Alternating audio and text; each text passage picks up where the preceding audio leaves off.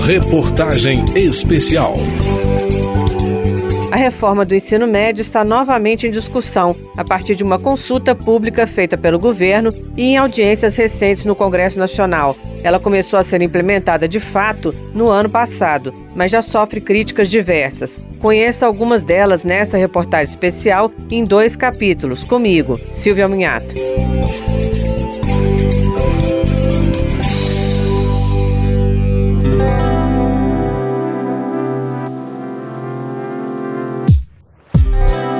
A reforma do ensino médio, iniciada em 2017, alterou a Lei de Diretrizes e Bases da Educação para que as disciplinas tradicionais fossem agrupadas em quatro áreas de conhecimento: linguagens, matemáticas, ciências da natureza e ciências humanas e sociais. Essa parte básica saiu de 2.400 horas para 1.800 horas mas o total do ensino passou para 3 mil horas, porque 1.200 horas serão feitas de acordo com itinerários formativos, que seriam aprofundamentos das quatro linhas de aprendizagem, de acordo com o interesse do aluno. O jovem também teria a opção de fazer as 1.200 horas de formação técnica e profissional. De acordo com página do Ministério da Educação sobre a reforma, a ideia de reunir as disciplinas em grandes áreas tem o objetivo de estimular os professores a trabalharem de forma multidisciplinar, por meio de projetos, oficinas e atividades. O pressuposto é de que o ensino médio antigo seria muito baseado em aulas expositivas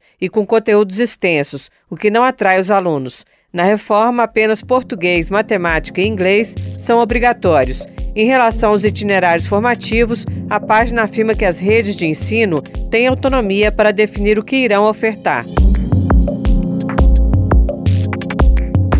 Mas o que os jovens pensam do ensino médio? Falamos com alguns estudantes universitários que concluíram há pouco tempo essa etapa. Todos têm 20 anos. Vamos ouvir a Ana Ayala. O ensino médio ele era muito voltado para o Enem e para os outros vestibulares. Então, muitas das vezes eu sentia que não estavam ensinando os temas, mas sim ensinando os estudantes como eles deveriam decorar esses temas e como aplicar isso dentro desses vestibulares. Agora fala de Gabriel Cruz. Talvez colocaria mais trabalho, que eu, uma forma que eu aprendo mais. É, trabalho, seminário, porque eu vejo que hoje em dia na faculdade é o que eu melhor desenvolvo e espero que esperava, né, que tivesse tido isso no ensino médio também. Mais trabalho, mais coisa prática. E por último, Breno Araújo. Poderia definitivamente ter sido muito melhor, não só em, em infraestrutura do local das escolas mesmo, mas principalmente na forma com a qual o conteúdo é passado para os alunos. Eu acho que é uma forma didática muito superficial de você acumular conteúdo, regurgitar em prova e depois nunca mais tocar nesse conteúdo na vida, não é um, uma forma efetiva de você absorver qualquer coisa. Estes breves relatos mostram alguma convergência com o que seriam os objetivos da reforma e vários especialistas em educação ouvidos pelo Congresso Nacional nos últimos meses apontam os mesmos problemas. Mas após 2022, quando a reforma se tornou realidade na maioria dos estados, alguns defendem ajustes e outros a revogação de todas as mudanças. O governo fez então uma consulta pública sobre o assunto, que foi finalizada em 6 de julho. Agora a fase de avaliação das respostas. Enquanto isso, a implementação do novo ensino médio foi suspensa.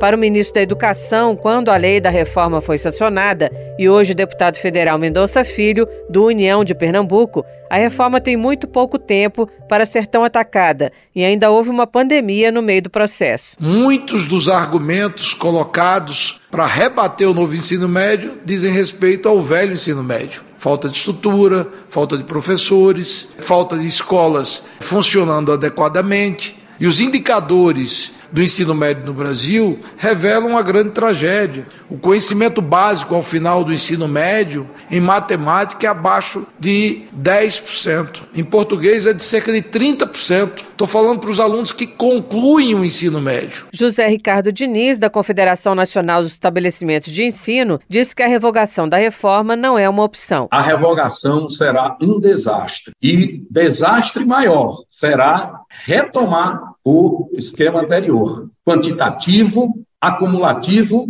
de conhecimentos, sem abrir os olhos para o contexto que nós estamos vivenciando de profundas mudanças na educação. Não é só no ensino médio. A deputada professora Luciene Cavalcante, do pessoal de São Paulo, disse que a reforma pode causar mais desigualdades sociais. Nos causa muita preocupação no que tange a possibilidade de, de fato, ser vivenciado por todos os estudantes do nosso país partindo da realidade das escolas públicas, onde estão mais de 80% dos estudantes do ensino médio. Essa também é a preocupação de Carlos Arthur Areias, do Conselho Nacional das Instituições da Rede Federal de Educação Profissional, Científica e Tecnológica, que cita a dificuldade das escolas públicas de ofertarem os itinerários formativos. Um terço quase das escolas brasileiras são escolas que têm uma turma de primeiro ano, uma turma de segundo, uma turma de terceiro ano. Não há espaço físico, não há professores suficientes nessa escola para que o aluno faça aquela opção desejada por uma questão de afinidade. Então, falhamos nesse sentido. Em relação aos itinerários, algumas reportagens mostraram problemas com a qualidade de ofertas já em curso. Nas audiências no Congresso, foi muito citado um curso de brigadeiro gourmet, Daniel Cara, coordenador da campanha nacional pelo direito à educação, citou outros exemplos. Eu não vou destacar todas elas aqui, tem a disciplina O que rola por aí, que os jovens consideram que é um desperdício do tempo deles, e os professores consideram que é um triplo desperdício do tempo deles, mas tem uma disciplina que ela é curiosa, ela se chama Educação Financeira Torne-se um Milionário. A brincadeira dos professores é que se eles soubessem essa resposta, talvez eles não estariam vivendo essa realidade tão difícil que é lecionar. Para Fernanda Antônia Sobral, vice-presidente da Sociedade Brasileira para o Progresso da Ciência, a maioria dos professores não tem formação para lidar com essas disciplinas que integram vários conteúdos. Na prática, professores de Química, Física, Geografia e História, com carga horária reduzida, estão sendo obrigados a completar essa carga horária com itinerários ou com disciplinas eletivas que não têm nada a ver com a sua formação. Fernanda afirma ainda que falta dinheiro para oferecer os itinerários. Apenas 10% das escolas públicas, por exemplo, têm laboratórios de ciências.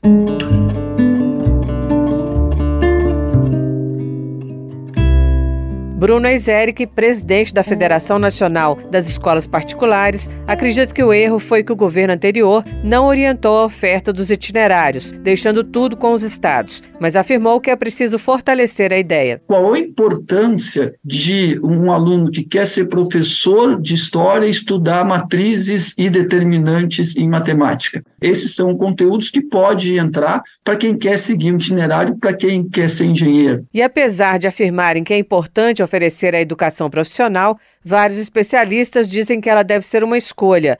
É o que disse João Vitor Batista, diretor de políticas de trabalho para a juventude do Ministério do Trabalho. Não é papel nem missão primordial da escola formar e qualificar trabalhadores para o mercado de trabalho em habilidades específicas. A escola pode preparar, sim, um conceito mais amplo para o mercado, garantir habilidades, habilidades socioemocionais, capacidade de interpretação, mas o instrumental cabe a outra rede de atores, inclusive o próprio mercado privado, que tem que dar condições que seus trabalhadores tenham conhecimentos técnicos das suas ferramentas específicas. Betina Fresneda, analista do IBGE, diz que a população de 15 a 17 anos que frequenta o ensino médio passou de 89% em 2016 para 92,2% em 2022 ou cerca de 7,5 milhões de pessoas. Entre os que abandonaram o ensino médio, 34,3% disseram que não tinha interesse e 20,2% afirmaram que precisavam trabalhar. Na população de 25 a 64 anos, 41,5% disseram que não concluíram o ensino médio.